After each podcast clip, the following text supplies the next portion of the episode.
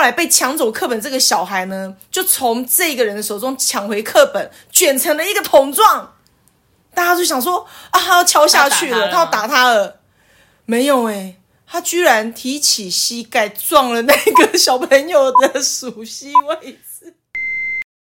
校园里只能听不能说的树洞故事，教育现场各种稀奇古怪的驴耳朵。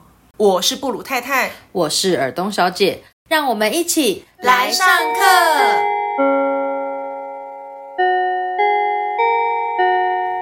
大家好，欢迎回到布鲁太太沙龙，听着树洞诉说二十一世纪教育国王的驴耳朵。我是布鲁太太，我是尔东小姐。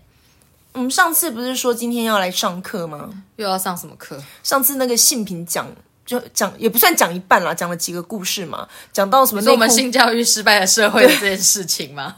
内裤塞纸条吗？帮大家复习一下上一集，请把内裤塞纸条再给我，这样子吗？然后什么 超恶，还有那个什么被老师性骚扰有没有？哦，对，就各老师说来做老师大腿，呃，好烦哦。好，那今天我们就本来是说今天要来上课，就是让大家真的了解所谓的性平教育是怎么回事。来，我们先请耳东帮我们复习一下，就是主要性平教育叫做性别平等教育，以前叫两性，因为就讲男女。但是因为我们后来在讨论这个性别过程中，我们对性别认同跟对一些就是呃。可能就是有些人那种诶那种自我认同的部分有些调整，所以性别光谱会有它其实会借在不同的位置，所以呢把它改成了所谓的性别平等教育，它就不是绝对值，它就是一个。一个那种现象这样子，那讲成性别平等教育之后呢，里面包含着情感教育，教导你怎么样去跟他人互动，然后教导你怎么样去跟呃在乎他人心情，懂得尊重，然后呢就是呃去情感层面的。那另外一个部分的话是那个同志教育，嗯，就是告诉你说，哎，这多元的情况下呢，就是会有。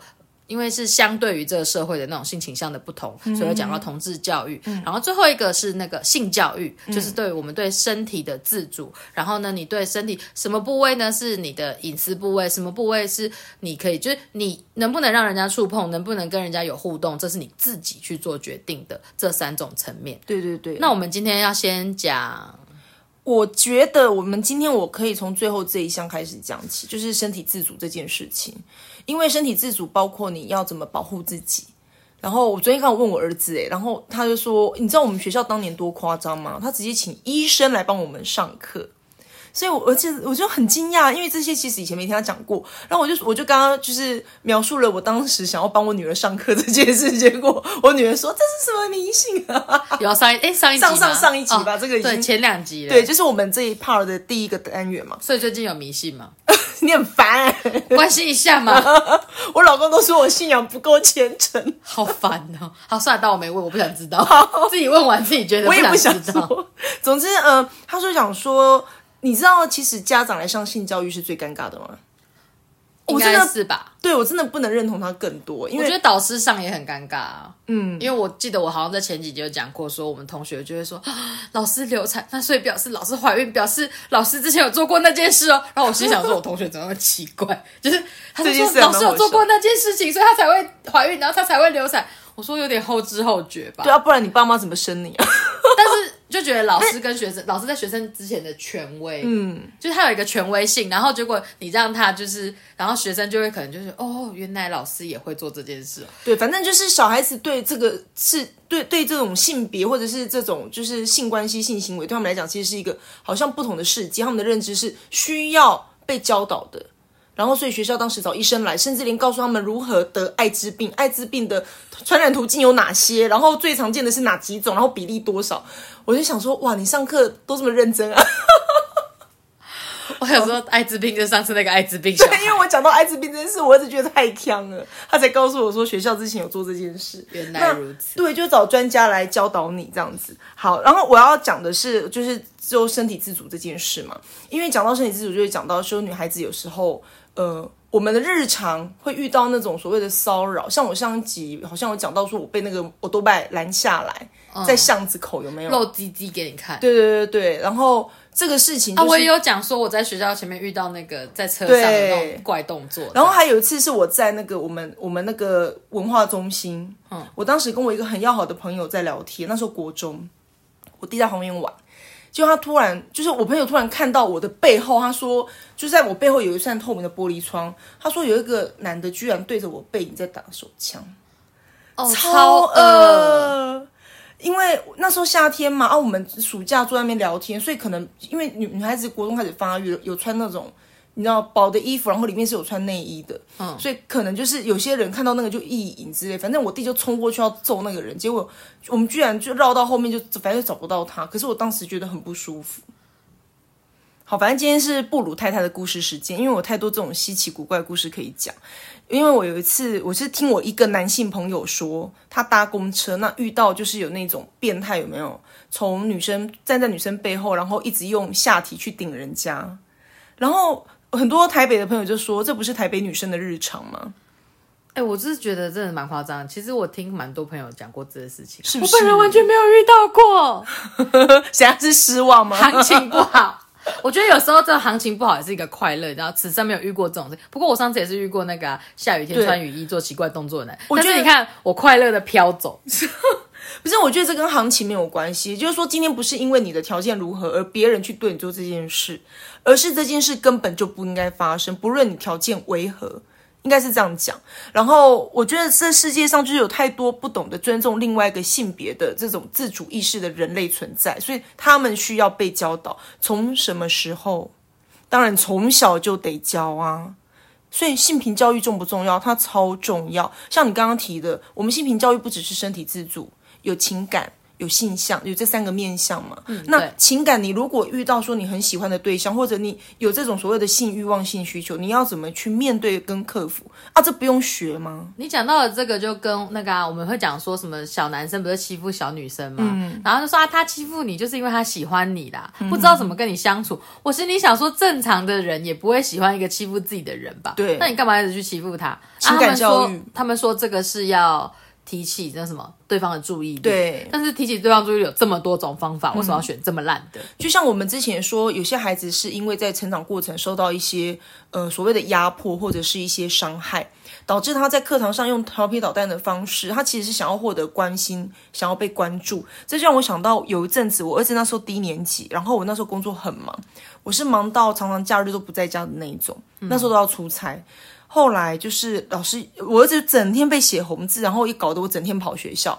后来有一场导师找我去，然后就跟我说：“妈妈，那个我不知道该不该跟你提，因为我知道你也有你就是为难的地方。但是我有问过，私下问过你的小孩，说为什么你要做这些事？因为叫他来问，他又都承认，他也都知道这样不对，可是他会选择这么做。然后他就说，因为妈妈平常都很忙，可是我如果被写红字，他就会把我叫来骂一顿，我就会觉得妈妈注意到我了。”啊，我听到好心酸哦！我就想说，天哪，我不晓得，原来我的小孩平常看起来调皮捣蛋的，但是会有这样的心思诶，这件事其实让我很惊讶。我以为他是天生就皮而已，也有啊，他就是个死屁，搞不好只是找到一个就是很完美的说法，说这样。对，我就我就打了一个问号，就是说我儿子是真的觉得想要被注意到而故意。忍不住做这些事，让自己无法控制的部分也是存在。我要来讲专有名词，就是说后设认知。他就是被骂完之后意识到说，哇，原来我皮，然后被写红字，然后妈妈就会注意到我。哎，这是后来后来才发现的，绝对不是一开始的目的。一开始应该是真的皮，纯粹皮。后来发现哦，皮还有那个加成效果。对，然后他就 觉得嗯，这件事情可以放心的做下去。就像威尔刚没想到副作用。很不错，然后就变成副作用为主的卖点。可以不要突然讲，我听不懂。本来是心脏，它本来是心脏病的药，心脏病还是血压的药。后来发现副作用会是会让男生没有办法停止就是勃起这件事，导致他变成。哇，这集真的很性教育，我还真的不知道。对对对，好，所以这个它变成它的卖点是它的副作用。好，那就回来讲，就是。呃，如果孩子他没有办法意识到他可以身体自主这件事，他遇到某些情况，他其实不懂得要求援呢。你知道我的朋友，他不知道什么情况下跟我说，他很害怕檀香的味道。那我就香，对，我也很害怕。你你害怕纯粹是个人喜好，对不对？对，我不喜欢。嗯，那有些人会特别讨厌某些味道，像我是很怕烟味。可是我有个朋友他说他讨厌檀香，我一开始以为他是因为不喜欢拜拜的那种场合或者什么，就不是。后来他还跟我说，他以前有一个很就是邻居有一个很要好的就是朋友，他都去人家家里玩，因为我们那种乡下的地方大家会串门子嘛。结果他说，后来他去那个朋友家，每次进去就闻到一股很浓郁的檀香味。我不知道是因为他们家宗教信仰还是什么的。反正后来有一次去他家玩的时候，那个朋友可能刚好就是不在，还是说出去什么的。然后因为他家人都很熟嘛，那他们家的就是一个长辈，他其实也不记得是什么阿公还是叔叔、伯伯之类的，他只是记得这这个长辈就对他说啊，那个谁谁不在，不然你就先进来玩什么的。就后来就对他就是做了。猥亵，就把他带到厕所，然后他其实他说他完全想不起来发生了什么事，他只记得他眼泪当场掉下来，然后那个长辈就是在厕所里面就直接说他水槽里放满了水，那种浴缸里放满了水，是那种古早的那种浴缸，然后就用那个水冰冰的那个水帮他洗他他的下面，然后。我听到我真的是我也不知道该怎么反应呢，因为可是这样好奇怪哦。我说你是被性侵吗？他说，而且我记得这这个是我高中同学哦。然后我说你，而且其实我想不起来这同学叫什么名字，但我永远记得这个故事，因为我那时候很惊讶。我说你是被性侵吗？有没有那种可能是什么创伤后的那种后遗症，导致你想不起发生过什么事？可是他说他他也不记得，然后他会不会痛，他也不记得。他只记得从此之后，他非常害怕檀香的味道，然后他再也没有踏进过那个朋友的家里。可是我觉得，就是我不知道哎，我会觉得说，他到底怎么会跟着那种长辈这样子走？我觉得小孩都是这样哎，因为很熟悉的对象，反正你你，我只记得之前因为很熟，我讲很熟悉。对我之前看一个统计是讲说，如果性侵其实最容易发生在你熟悉的人的身上，就是父母亲都觉得说啊，那个谁谁谁，我刚好有什么事情，不然叫那个。哥哥带你一下，叫那个叔叔带你一下，就反而是发生在那种亲近的家人。其实我之前听到一个很夸张的，是我有个朋友是在偏乡，然后他是也是做类似这种，就是反正也是在教育界嘛。然后他好像有在做专辅还是什么的，他就讲说他有一个学生，就是呃，因为是堂姐妹。啊，他们是真的很偏乡哦，是那种真的是要走路骑车，可能是半小时一小时才到掉学校那种偏乡，然后彼此的租处也都隔得很远，所以可能就我这个山头到你那个山头，我们可能要一个半小时才到得了对方家。那堂姐妹嘛，所以他们的爸爸彼此是兄弟的关系。那他们而且都好像都是娶外配，然后离婚，还是外配跑掉，不晓得。总之就是都是单亲家庭。后来老师不知道怎么样，在学校发现孩子。不知道是孩子自己讲，还是老师发现孩子不对劲，才知道说夸张到居然这一对兄弟会交换对方，让对方的，就是让自己的女儿去对方家里住，然后去性侵这个对方的小孩。哇，很不可思议吧？我听到我真的是觉得真的假的？怎么我们台湾会有这种事情发生？对我刚才在想说，好像这是对岸的新闻吗？我超没有，我超坏。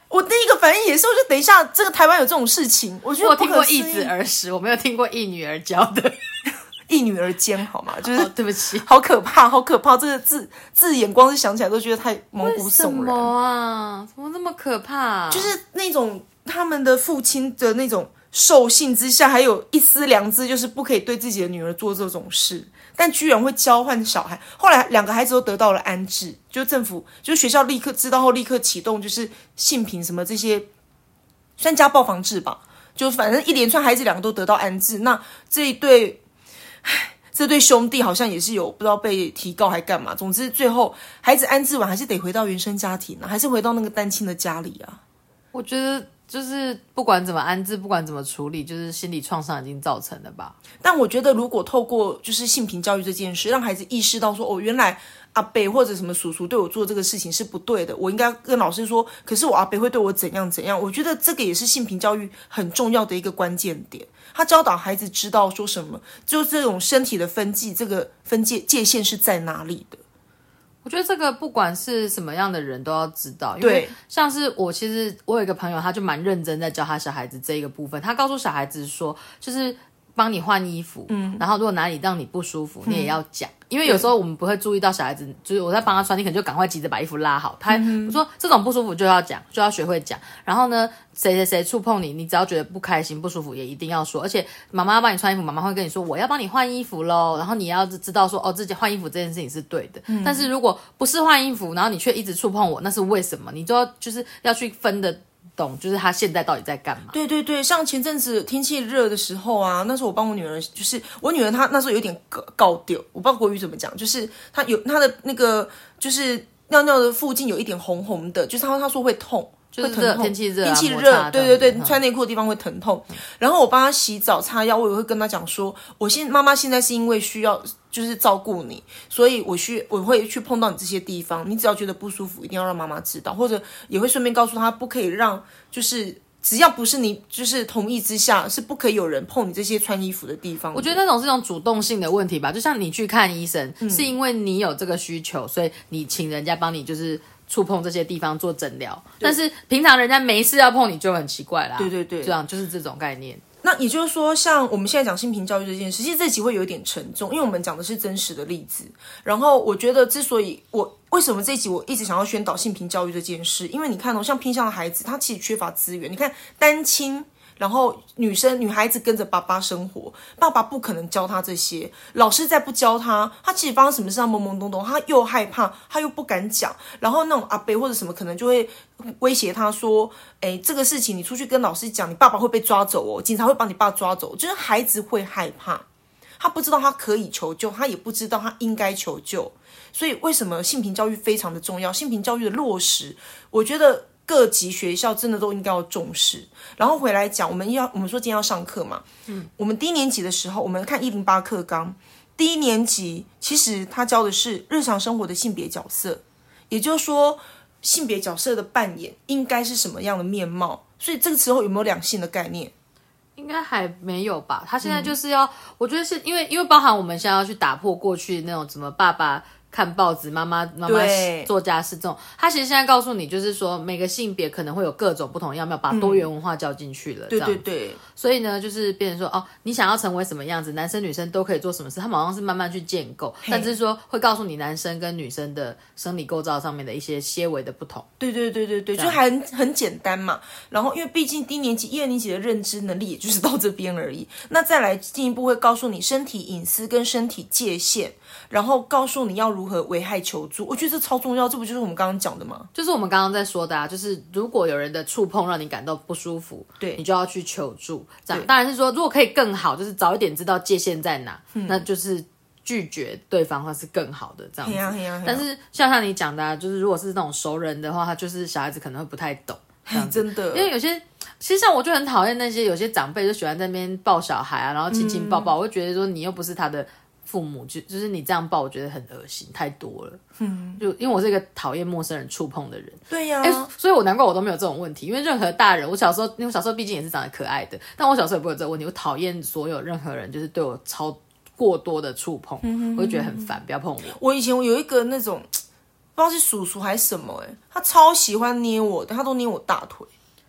哦，超变态。然后我觉得，因为像痛痛，你要捏很大力，好吗？我就觉得很，可能大人觉得我在跟你玩，但你要知道，大人的力量跟孩子的那个力量是不一样的。小孩子还有大人喜欢拍屁股啊，哦，好可爱，啪，等着拍那很恶心，然后觉得烦死。对，然后捏我大腿，我很痛，那个我也很美送，又不在体罚，捏屁捏，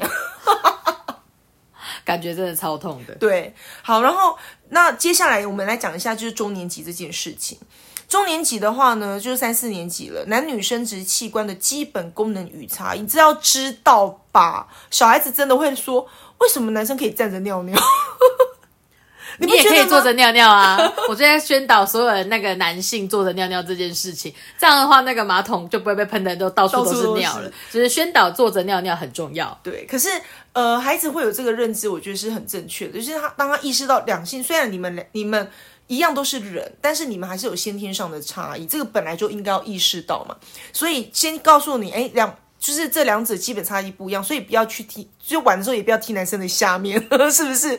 趁机宣导，这是很无聊的玩法。哎，小孩子很奇怪，他们会这样玩呢。但是你看哦，男生跟男生这样踢着玩，他们又可以。我真的觉得男生是种奇怪的生物。真的好，然后第二呢，是在性别角色的刻板现象，以及如何跟不同性别的良好互动，就我们刚刚讲的、啊。关键良好互动，拜托不要再去欺负就是异性了，好烦对哦。，像有些男生就会故意就是捉一群成群因为的我觉得这里捉弄女孩子。讲的其实比较像是那个哎娘娘腔这件事。对啊，对啊，对啊，也他就是故意说你就是啊，你有女性特质，然后嗯就女性特质有什么不好？可是我觉得在，我觉得是社会吧，社会氛围跟教育上面，就会让小孩觉得说，哦，你是这样，所以他他就会觉得性别角色你讲的是性别角色的刻板现象了，就是我们我们要意意识到，其实人是有性别光谱这件事。对啊，啊，你要跟不同性别的互动，就是说你不会觉得他这个他的异这个异性这件事情，就是是就像像男生一样很粗鲁哎，或者说对哦你就像女生一样娘娘腔，然后就是才没有办法做决定，这种东西都是超级明显的刻板印象，而且他们这时候真的会这样。对，这个年纪的小孩子很喜欢在那边课堂上说，老师跳这个舞这样扭屁股很娘哎、体育课好像蛮常这样子的。就体育课会讲出这种话，就是因为那个、他们会觉得女生就是那个样子，对然后他们不想成为那个样子，然后才导致我们后来讲的这种性别刻板印象，这是一种现象导致的状况，这对样子。对对对。好，那再来就是小三小四，我们现在讲第二学习阶段嘛，还有一个呢很重要的策略就是你要教导孩子身体自主权以及危害的防范跟求助策略。有没有发现我们小一、小二、小三、小四都在学身体隐私界限、自主权、危害求助？我觉得这很重要呢。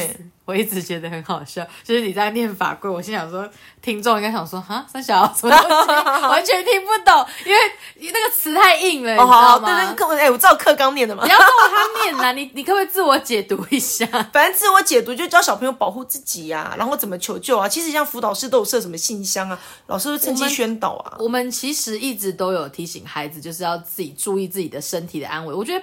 不要说，不要说，是不是有那种性骚扰这种？有时候只是纯粹不不舒服的触摸，像比如说那个呃，前阵子因为过年的那个，就是过年要到了，然后他就那个卫福部就有一个发发了一个文，然后再讲说，就是呃，不要强迫小孩子打招呼，然后不要随便抱小孩、捏小孩，然后不要随便说什么你爸爸妈妈不要你了或什么的，因为那个小孩子他很小，他对他对这个世界的认知是靠着每一天的每一件事情去建构出来的。对对，所以你如果对他讲这种话，或是说对他这种过于的过度的触摸或什么的，他其实没有办法就是。就是去反抗或什么的，那、所以我们在学校里面必须要教他，就是你的你可以决定自己的身体到什么程度。可是你看哦，学校这样教他，然后到外面爸妈又会说你为什么没有跟谁谁谁打招呼，或者那个北北只是抱一下又没有关系，小孩子很错乱欸呢。我都会跟学生说，你就回去跟你的爸爸妈妈说，嗯，你为什么不跟我讲他是谁？哦，因为我个人认为，爸爸妈妈的优优秀典范应该是说，哦，跟阿阿贝打招呼，哦，遇到狗宝了，跟狗宝打招呼，就是你应该要先告诉他这是谁，对啊他再怎么笨，他也会说狗宝好。嗯，你听得懂吗？就是我觉得大人很奇怪，你凭什么你自己认识，你自己叫得出他是谁谁谁啊？你叫小孩子完全小孩子。讲，哎，说实在的，各位家长，请知道一件事情，我们在教小孩子那种家族族谱啊，大概是在小学四年级的时候，对才会告诉你说爸爸，然后叔叔、伯伯、阿姨什么各种不同的那种辈分辈分的差别。他们其实，而且而且他他不会知道你的亲戚谁是谁啊，你不教他，他哪知道、啊？是到底是堂哥还是你的表哥，还是你的那个亲哥哥？除了亲哥哥，应该比较熟啦，就是爸爸的亲哥哥或者是亲弟弟。但是其他堂表的，他哪知道啊？对不对？尤其那种家族阿伯看起来每个都嘛是阿伯，谁知道阿伯是什么伯，对不对？所以我觉得家长先你先提。说他是谁谁谁，说啊看到谁谁谁怎么还不打招呼？那小孩子其实再怎么笨，也知道接着说哦，就是啊，比如说什么被供好啊，什么什么之类的这样子。好了，其实教育这件事情在我们身边每天都日常都在发生嘛。那家长其实家庭教育是最重要的一个典范，跟一个孩子学习的一个算是空间吧。对，就是学校教再多，嗯真的是比不上你在家里对他讲什么。其实，而且我们就很怕家长有时候跟我们会。应该说意见冲突嘛，就我学校，比方像我们刚刚讲这件事情，我学校告诉你说，你要知道身体自主权，然后如果人家怎么样，就是比方说你觉得不舒服，你就可以反应。可是回到家，孩子反应，然后爸妈说怎么可以这样没有礼貌？那小孩子应该非常的错乱。对，所以也就是说，然后甚至家长可能会觉得说，哦，你老师乱教，你们老师都太理想化或干嘛的。但是我们确实有必要让孩子知道人跟人的界限呐、或者是像我们刚刚讲四年级要学辈分的嘛，对不对？那接下来就是到五六年级了，青春期来了，唉，青春期最麻烦。烦死了！马上来讲一个故事。当你某一个班我刚接的时候，然后嗯，但跟大家都还没有很熟悉嘛，对不对？那就呃，因为我们高年级有时候只是简单的那个习作干嘛的，我们有时候会交换，就是交换改。然后因为我我会跟孩子说，你也要学着挑出呃别人的错误，因为别人错的时候，你会注意到你自己也可能错这一题嘛。然后我们交换改，然后打分数。叫人家挑出别人的错误，就会有人找麻烦了吧？这倒还好，因为我会，我都我都强调，我一定会在每一本看过哦。所以我觉得这是训练孩子，就是他们，哎，原来这样是错的。就是他在他要把别人挑细，想要挑别人错的时候，他自己就会发现说啊呵，我该死，我刚刚也写了一样的错的答案。但是就有一个学生拿着他的课本，小女生哦，说老师，我的分数被画这样。我一看，他的分数被画，他是一百分，一个一没问题。旁边的两个圈圈被画成女生的胸部，还画了乳头，就是屁孩，是就是超级屁孩，很明显，因为它不是两个圆圈圈，而是两个，就是你知道，就是很明显一个弧度的这样子，然后中间还点了乳头，哦，超恶心的，超不舒服的，我很怒哎，我把那孩子叫来骂了他一顿，然后他居然说，他当下是没有说什么，我说你知道你这个是很严重的性骚扰哎，叭叭叭叭就骂他一顿，我说你这样很不尊重女生。你不尊重人家同学，结果他回你什么？他回家跟家长说：“老师，他……我说，他说大人们都想太多了，我觉得那是眼睛，眼你说，就可能我们比较思想龌龊吧。”我刚才骂脏话。他说的是眼睛，然后可是问题是女生的妈妈也不接受，好像就是两个家长来学校吵了一架之类的。我觉得女生妈妈不能接受，是因为她讲出这个眼睛的屁话吧？就承认然后道歉，人家想说哦算了，小孩子顽皮。但你讲出这个眼睛就是那种死活不不认账，真是好讨厌哦，充满着怒火哎。然后就说是眼睛，然后我觉得这件事就已经很瞎了。后来呢，那个班真的很妙。有一次呢，这个小朋友经过某班。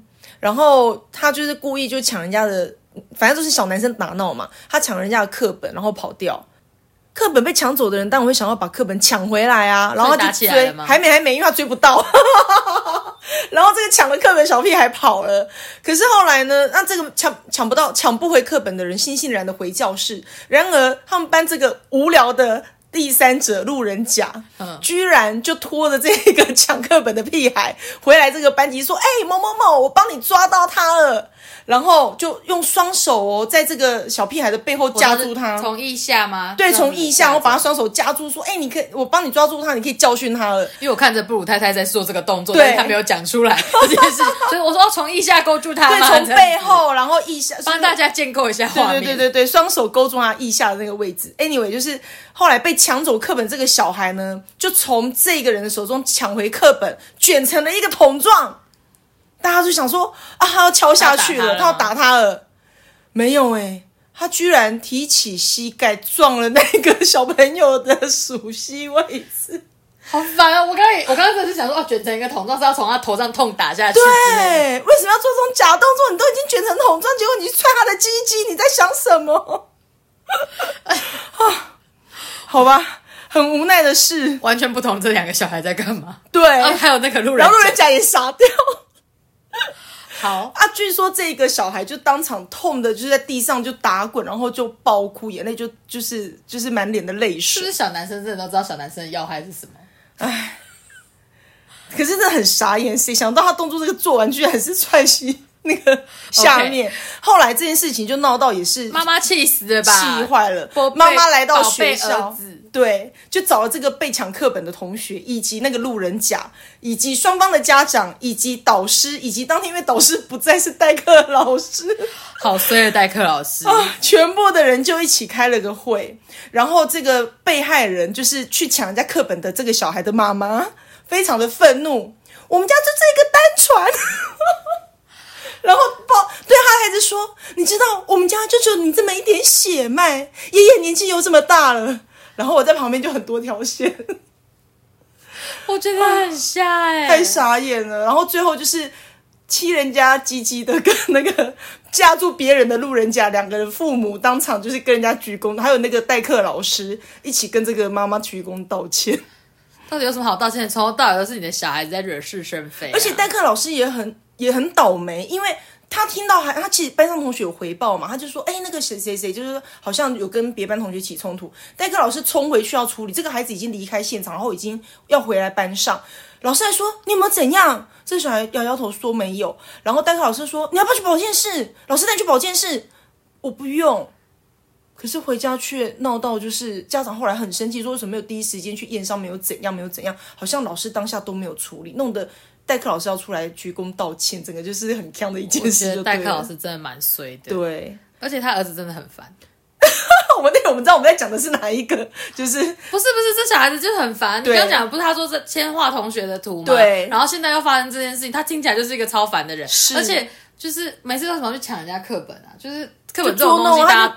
很喜欢捉弄人呢，但重点是课本是没有人要的东西。你讲的好中肯，所以他就是一个无聊的人 呢，就没事生事。而且我就去抢，去把课本抢了。若是我就说那送你，哎，记得帮我写习作，而且帮我写答案哦，这样子。而且我真的忍不住，对不起，我是要要吐槽一下，因为这个小孩子，我不是说当时我刚接班吗？那是五年级的事。等到我教到六年级，他也是三天两头跟同学说这里撞，老师他撞我，老师他推我，老师他怎样弄我，然后会痛到就是在地上打滚，然后起步，然后。满脸的泪水，然后我就说好了，不要再演了。他就哦，然后就爬起来回来继续上课，一副完全没发生过任何事的样子。你不能再这样说了，人家说你检讨被害人哦，我整个大傻眼。反正熟了之后就说啊，算了算了，这件事情当然踹别人的那个人不对，嗯，而且我后来有问这一个就是加害者，他说他很确定他有踢到人家，他有感觉到那个软软的东西。我好不想听这个细节哦。反正他就是当下他才意识到说啊，糟糕，我他他说他当时只是想要吓吓他做做样子，想不到真的踢下去。好，总之我们整天处理这种无聊的事情，然后这个是不是跟性平有关系嘛？真的，我觉得他们就是故意要去那个弄同学，然后然后也知道青春期的，就是对这些位置的。那种就是这些身体私密部位的那种感觉会不一样。像我们说男生喜欢玩阿鲁巴什么，现在不是说禁止吗？好可怕，那真的会不小心，哎，一个一个不小心，这真的会出事，真的是会断了血脉哦。对，好了，总之我们觉得我们之所以要讨论性品，也是因为我就回归两个字：尊重。对，我觉得你要尊重别人。我觉得每一件事，从情感教育到那个什么，就是性倾向或什么的，其实你要尊重别人，因为我们一直在强调多元文化，然后跟多元的那种观点。然后呢，你没有，你不懂得去尊重他人。其实我，你如果说。